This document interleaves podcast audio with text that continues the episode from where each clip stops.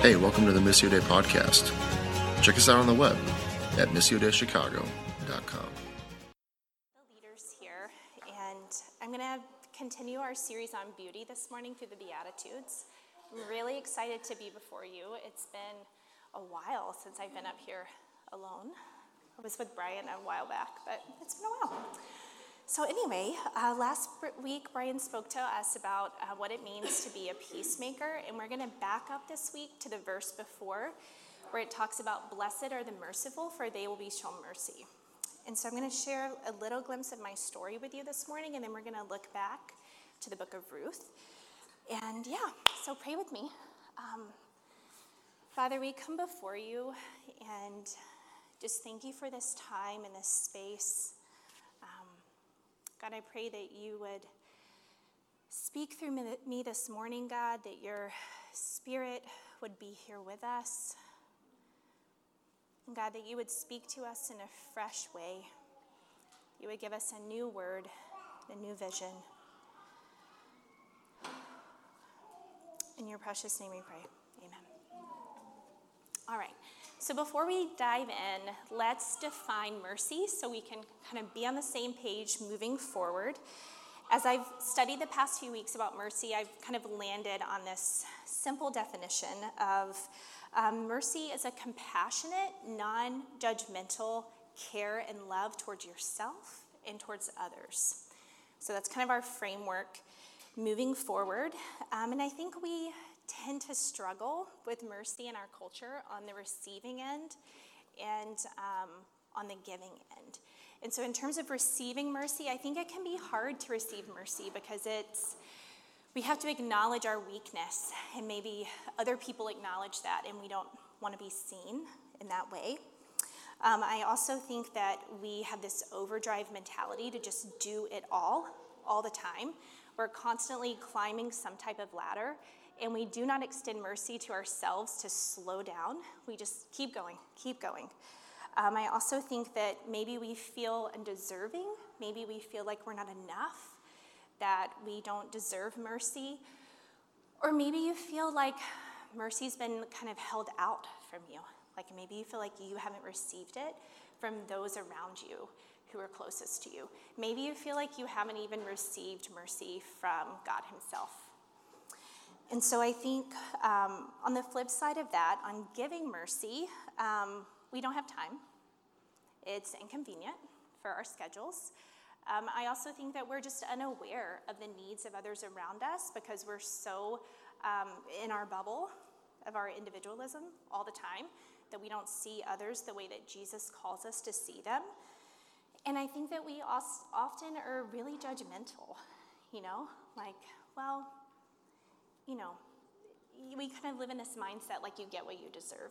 Like, you know, maybe your addiction got you there, or maybe um, your poor choices got you there. Like, whatever it is, we kind of come with our judgment and we choose to withhold mercy from the people who we think don't deserve it. And so we can also maybe give mercy because it feels good, you know? feels good to give mercy. We feel like we're earning something. Um, feeling like we've we've like done a good deed maybe. And so as i thought about my own story over the past couple of weeks and kind of what mercy means to me and um, i kind of realized that receiving mercy has been really difficult for me like in my life. Um, i'm going to keep it brief in this story because my family members might listen to this message and so i want to honor them but I grew up in a Christian household. My dad was a pastor, and I don't remember a ton about my childhood, but I do remember some really significant moments around my faith. So I remember um, the evening that I knew I wanted to be a follower of Jesus. I remember like the day I got baptized. Um, but the years following that, I was I just was overwhelmed with a lot of shame at the age of like eight and nine is when it started. And I didn't have language for that then because I was eight years old. But now, as an adult, I can kind of look back and see um, just that struggle with shame and how it really shaped a lot of my childhood, a lot of my like adolescent, and even like young adulthood in my life. And so I remember um, I remember being like in third grade and needing to like go apologize to my teachers for whatever reason because I like wasn't a good enough student. Yet I was totally fine. um, you know, I remember like thinking about my relationship with God and constantly doubting my salvation and doubting his like mercy that had been extended to me. So I remember, I think I've probably like prayed the sinner's prayer like a ridiculous amount of times. Um, I remember one time when I was 16, I was like kneeling on my bed, like just weeping and like praying to God. And I was just like, I just don't know. Like, I don't know if I am who you say I am you know, like I don't know if I really believe in you. And if, because if I really did, like, why does my life look like this? Like, why didn't I make different choices? Like, why wasn't I perfect? And so now, as a 35 year old woman, you know, I'm kind of like breaking all that down and realizing that I had this really insecure attachment with God.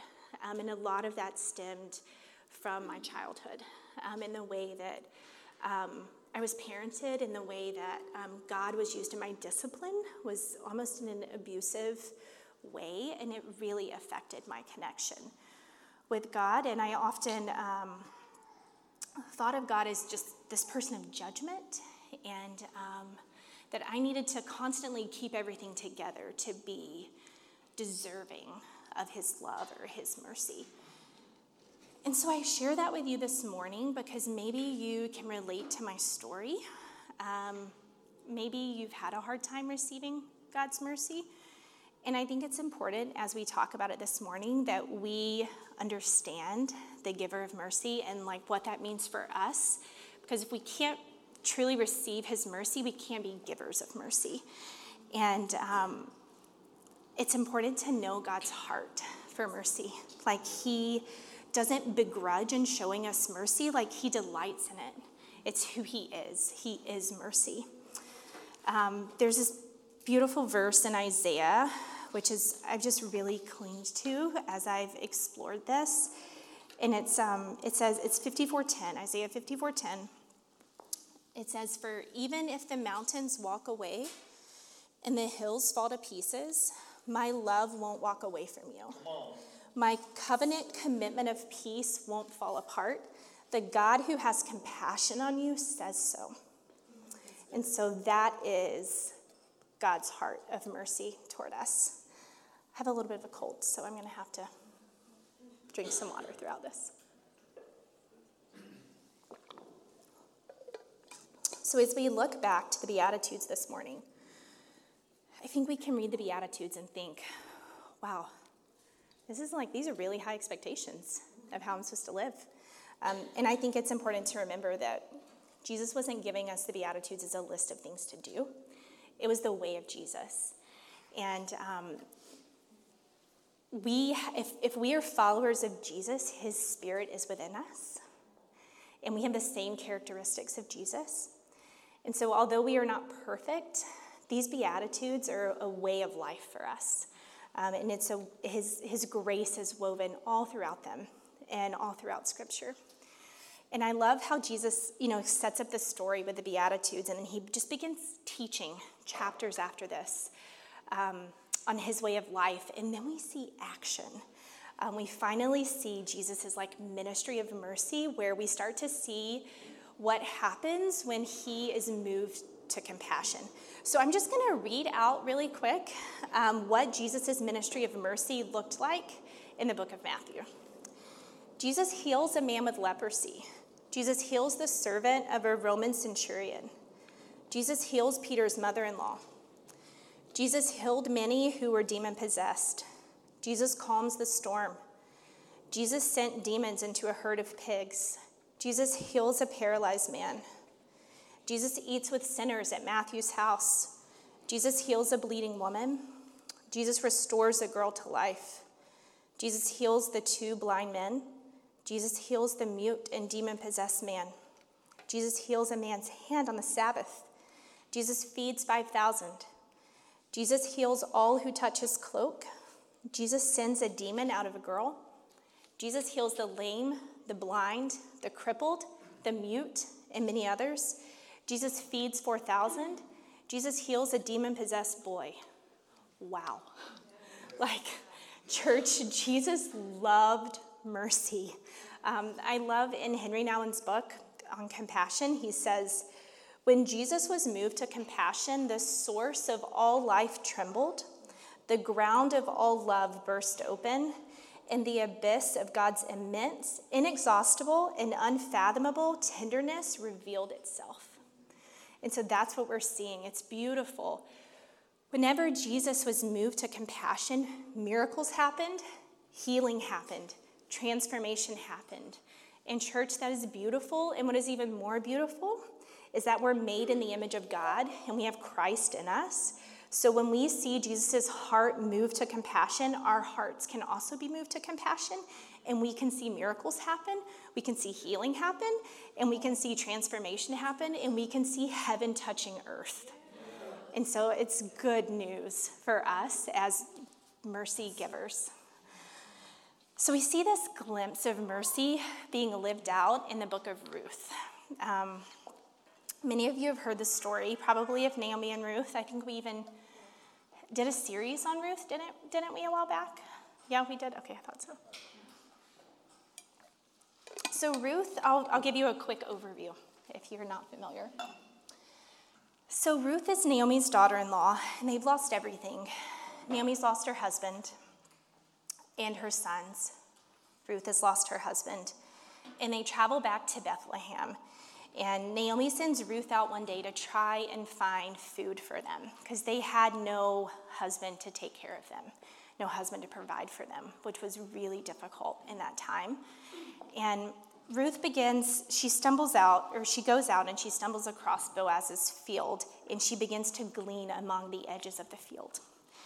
And Boaz notices her and he turn, he like asks his men, like, who is this woman that is out gleaning in my fields? And they explain to him, that um, she, you know, returned from, from uh, with her mother-in-law. They just returned to Bethlehem, and Boaz goes and he finds Ruth, and he says, "Now listen, my daughter.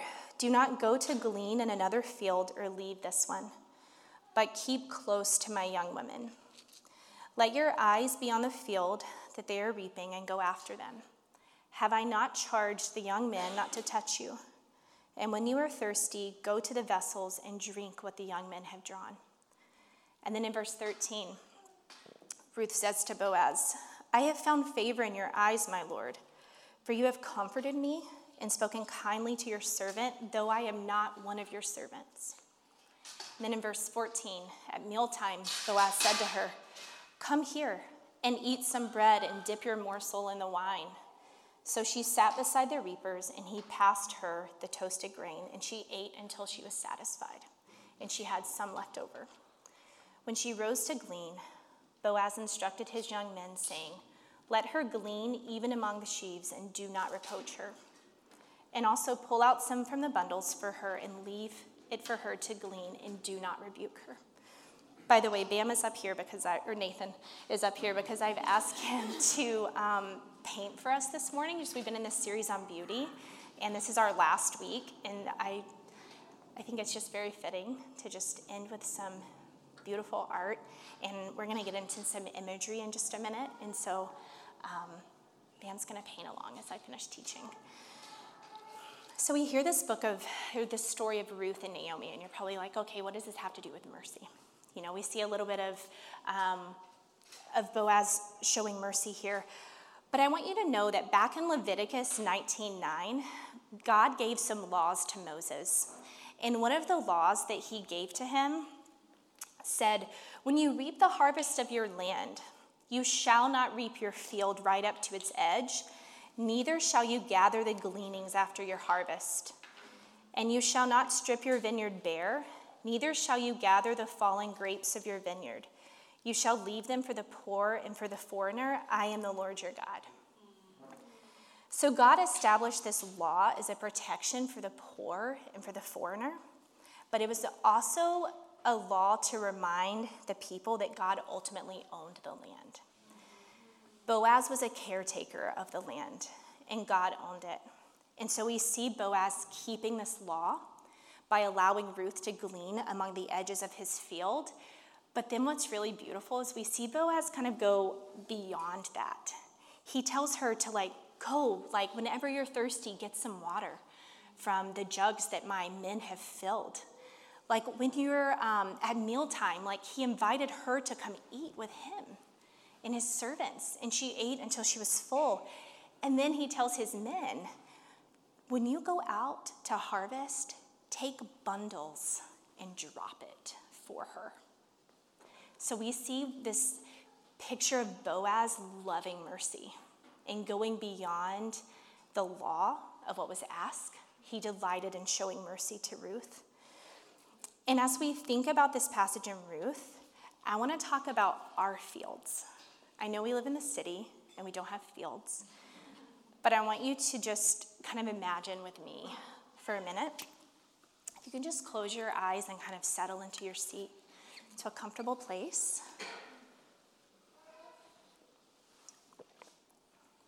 I want you to think of the imagery of your life as a field. I want you to think of your family, your friends, your vocation, your hobbies, your privilege, your wealth, your coming, your going, just the day to day aspects of your life, of your month, the months, the years of your life. And I want you to think about the edges of your field. Can you even see the edges, or have you reaped all the way to the edges of your field? Maybe you've reaped beyond the edges of your field. Now you're in someone else's field. You can open your eyes. I think there's numerous places in Scripture where we see that everything belongs to God. Everything that we have, our possessions, all of our things, it all belongs to Him. So if everything is His, then these fields are His fields. And it says that He has set aside the edges of our field for someone else. So if we're reaping to the edges of our field, we're reaping what God has already set aside for someone else.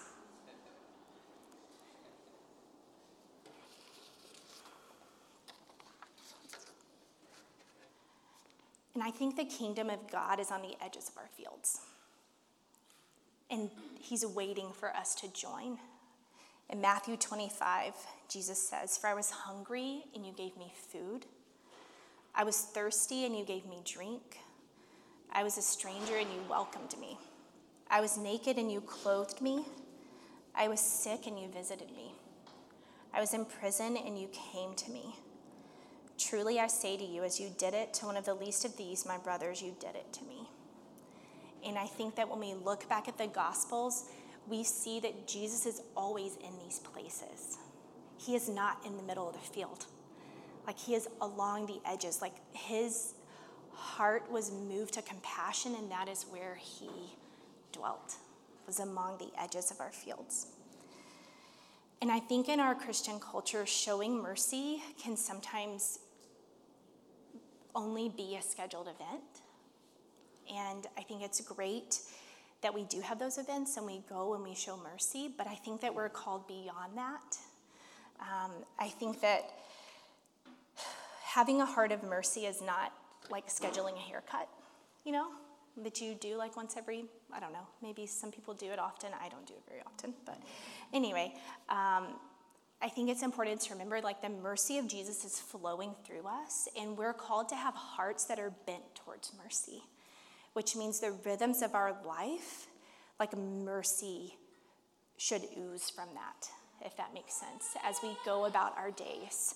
Um, and so I think it might be time to reevaluate our rhythms as we think about our fields and how we're gleaning the edges that were for someone else. I think it's important that we reevaluate our rhythms so that those corners of our field can be left for someone else.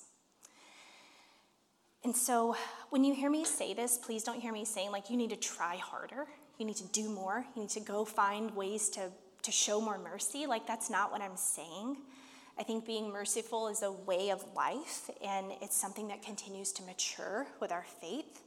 Um, and we all have room to grow. I love how 1 Corinthians 3:18 puts it. It says, "And we with unveiled faces all reflect the Lord's glory, and we're being transformed into his likeness with ever increasing glory." So it's just it is a constant um, transformation that we are going through as we become more in the likeness of Jesus. And so, just some like practical steps. Um, I think the first thing is like learning to practice self compassion and mercy for yourself. I think that, um, gosh, guys, like we're really hard on ourselves. And the reality is, it's just like hard to be human sometimes. Like it is hard to live in this world and go about our day to day. It really is. So I think it's really important to learn to practice that with yourself because if you can't extend your self compassion, you can't extend it to someone else. Really, not really. And so it's really important to, to love yourself and to see yourself um, in the image of how you were created. Um, another thing is time management. Um, are you always like rushing, rushing, rushing to get where you need to go? Are you always like 10 minutes late and you're just like, got to get where I'm going? You know, or can you build time into your schedule to make time for disruptions, um, to make time to have the opportunity to show mercy to someone? Um, emotional bandwidth. Like, are you taking care of your emotional health? Do you have the self awareness to know how far you're extending yourself? Are you extending yourself so far that you don't even have bandwidth for your own family? Or maybe you're, yeah, I think that's something to think about, um, is to really, you know, is like binging Netflix until 2 a.m. the best thing for you? you know, like you wake up the next day and you feel like crap. Um, I don't think it really feeds your soul in the way you think. I think it's maybe a sign that you're burnt out and you need to find a new rhythm of life and find a way to check in with yourself. And then looking for opportunities to extend mercy. Um, every time I ride the train, it's like everyone is on their phones.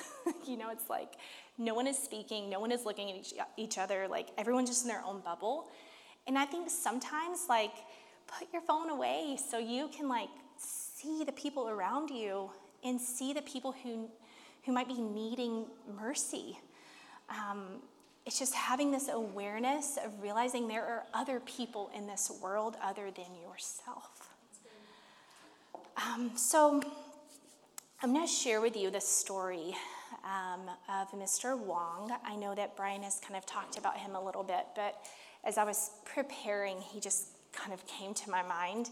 Um, I met this like 89 year old man last year. Um, I, my middle child, Cora, she does gymnastics and she's there every day of the week. And it's where the gymnastics building is located. It's, um, there's also senior housing around it. And there's a bus stop right there, but it's a pretty far walk from the bus stop back to where the senior housing is, like really far. I mean, it's like if you're old and you can't move very well, like it's easily like a 30 minute walk. And so um, we were like leaving one day and I saw this, um, it, it, was kind of dark outside, but I saw this man walking and he just had his arms behind his back and he was moving so slow. And I was just like, I don't know how he's gonna get there. I really don't, you know?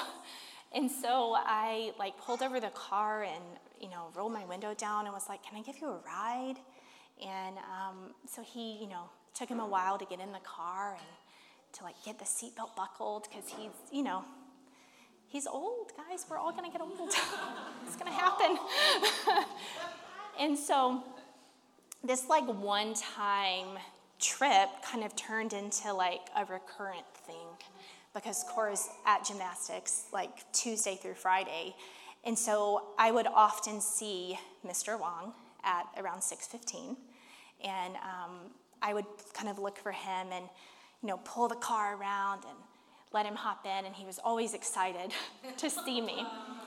And I always wanted, like, I want to know so much about him. Like, who's his family? Like, what is his story? Like, I have all these questions. And every time I try to talk to him, I can't get anything out of him. But when he gets out of the car every time, he always says, I will never forget you.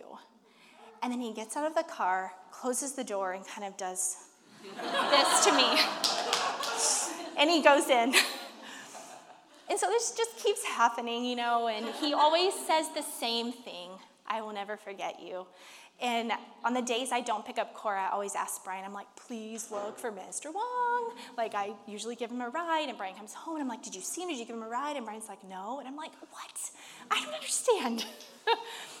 and so um, I was reading this book right now called Try Softer. It's really great. Um, and there's this verse in there in Isaiah that she has in the book. And it says, Can a mother forget the baby at her breast and have no compassion on the child she has born? Though she may forget, I will never forget you. And guys, when I read that verse, it hit me. And I was like, oh my gosh. Like, Jesus was extending mercy to me through Mr. Wong. Like, he never says anything else to me. Brian never sees him when he goes to pick him up, you know? And it's like he just always is the same thing. And so I just thought this story was just so fitting for blessed are the merciful, for they will be shown mercy, because I felt like Jesus was like showing me mercy. And I didn't realize that in a moment. I realized that months later. And I think that's how it can be sometimes, is we realize how we've been shown mercy later on down the road.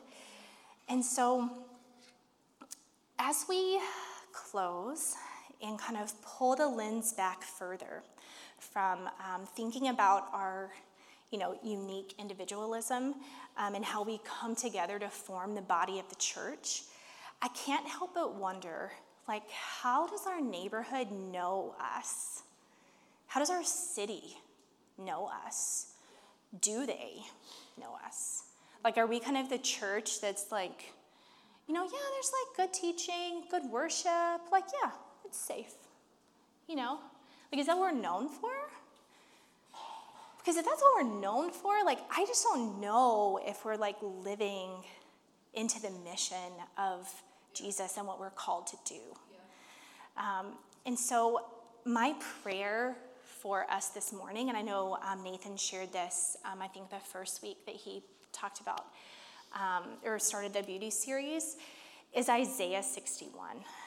Um, and that's my prayer for us, church, um, that the mercy that we have collectively, that Jesus has given us, would extend into the depths of our neighborhood in our city. And that the heartbeat of our church would be that we are people of mercy and that we would start to see heaven touching earth here, where we are. So I'm going to read Isaiah 61 out to, to you guys. Um, the Spirit of the Lord God is upon me because the Lord has anointed me to bring good news to the poor.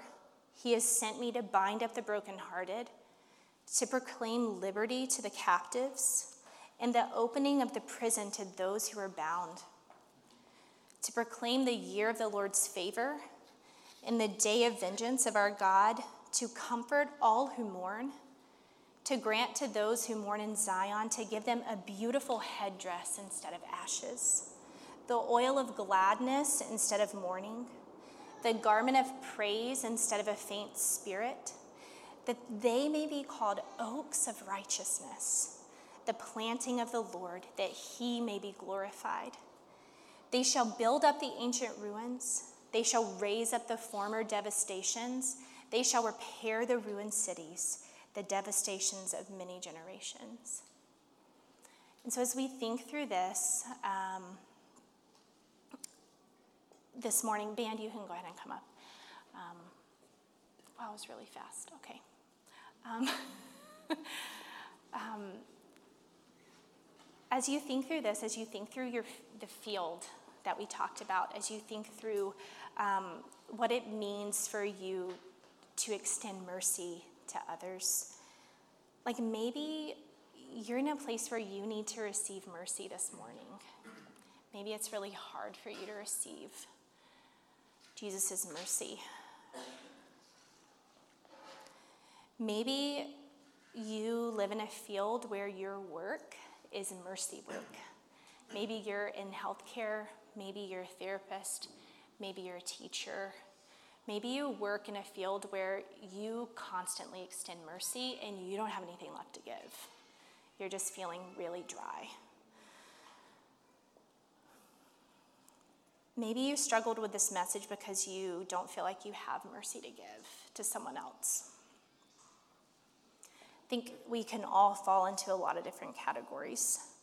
Um, we're going to have prayer leaders in the back, and I just would encourage you to like seek seek prayer if you need prayer. Um, process with a friend what it looks like for your life to be a life of mercy. And I know I talked about like the, the miracles, the healing, and the transformation. And those things do happen with mercy, but there's also just some like very practical things. Like being patient with someone in your life. Um, like maybe you're at a red light and there's a homeless person asking for money. Maybe you don't have anything to give. Like roll down your window and look them in the eyes and say hello. Like say, What's your name? Like treat them like a human being. Maybe. Um,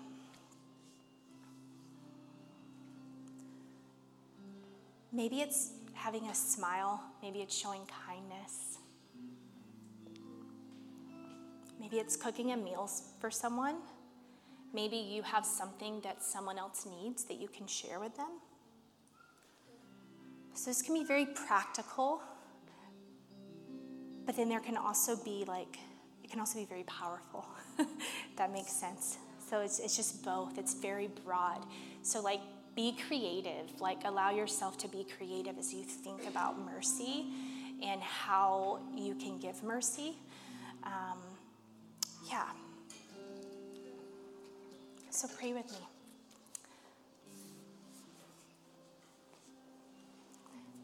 Jesus, we thank you that you are the giver of all mercy.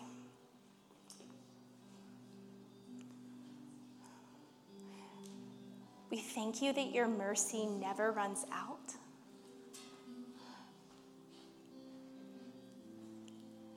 It's like the ocean tide that continues to come in over and over and over again. You continue to pour out your mercy and you delight in it. Like you delight in showing us mercy.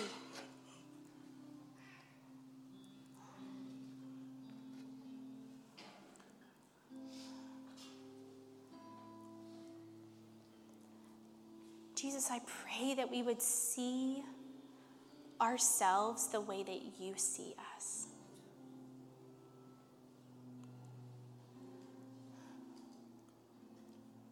When you look at us, you see this radiant beauty, and you delight in us. God, I pray that we would see others in the same likeness that you would give us hearts that look like yours, that are moving into this ever increasing glory of beauty. That we would have hearts that are merciful.